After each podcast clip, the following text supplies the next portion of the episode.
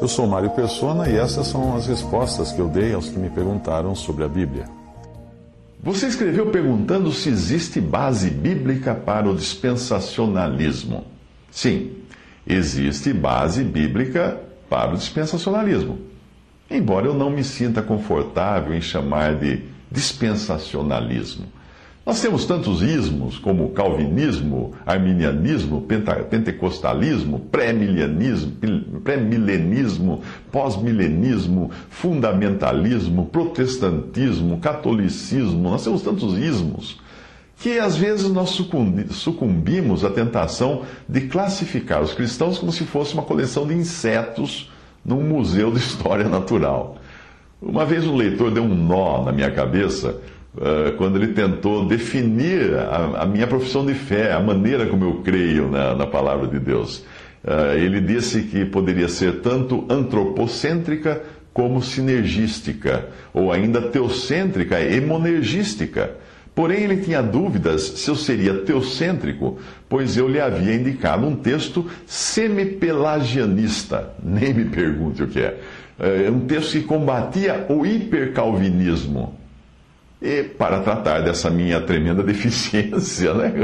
todos esses nomes de, do, de doença que ele pôs em mim, ele receitou que eu me interessasse, que eu me, me interessasse, me inteirasse da história da igreja, da teologia e da hermenêutica.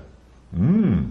Então, antes que, eu, que você pense que eu estou falando teologês, permita-me aplicar também a essa mania de ismos o que Paulo diz aos Colossenses ao tratar dos rudimentos do mundo e das doutrinas de homens, as quais têm, na verdade, alguma aparência de sabedoria, mas não são de valor algum, senão para a satisfação da carne.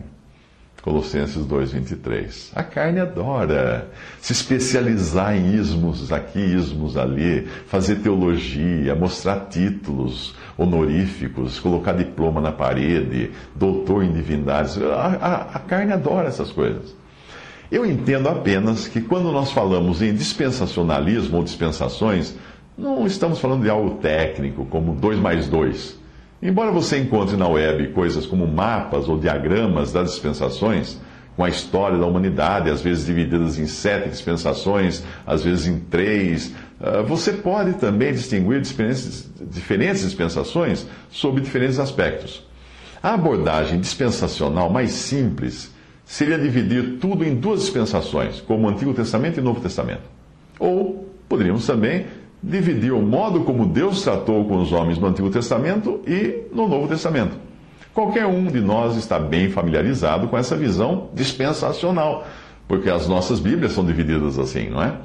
Ah, o princípio para entender o processo dispensacional está em identificar que existe um modo que dispensa ou delega algo ah, e outro modo que recebe a responsabilidade de cumprir aquilo ao falhar em sua responsabilidade, uh, ele é punido e outro toma o seu lugar. Seria mais ou menos isso. Você você está no emprego, você não faz o seu serviço direito, o patrão tira você, põe outro no seu lugar e manda você para um curso para você aprender, fazer um, aperfeiçoamento e depois pode até ir buscar você lá e colocar de volta no seu lugar ou em outra, outra função.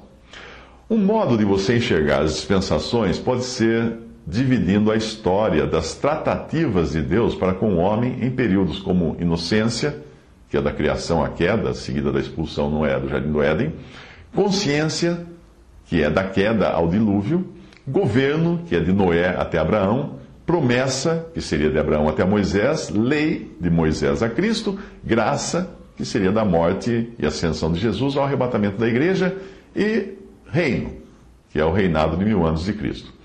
Mas mesmo essa divisão pode ser flexível ou denominada de outras maneiras. Você poderia não chamar isso de dispensações, mas talvez mais corretamente chamar de eras, as diferentes eras. O que, o que chama atenção em uma divisão assim é que sempre existe um começo de bênção e um fim de juízo. Mas a dúvida é se existe alguma base bíblica para dividir a palavra de Deus dessa maneira. Existe. Segundo Timóteo 2,15 diz assim: procura apresentar-se a Deus aprovado como obreiro, que não tem de que se envergonhar, que maneja bem a palavra da verdade. Onde você lê a frase maneja bem, na versão em português, na maioria das versões em português, no original grego está ototomeu, que tem o sentido de dissecar ou dividir. A versão inglesa de John Nelson Darby ficaria mais ou menos assim em português: Empenha-te em apresentar-te a Deus aprovado, como obreiro, que não tem de que se envergonhar, cortando a palavra da verdade com precisão. Eu, eu, eu acrescentaria, acrescentaria com precisão cirúrgica. Então, se você não entender que na Bíblia tem coisas que foram ditas para diferentes pessoas em diferentes ocasiões, com diferentes finalidades, provavelmente você não vai entender nada da Bíblia.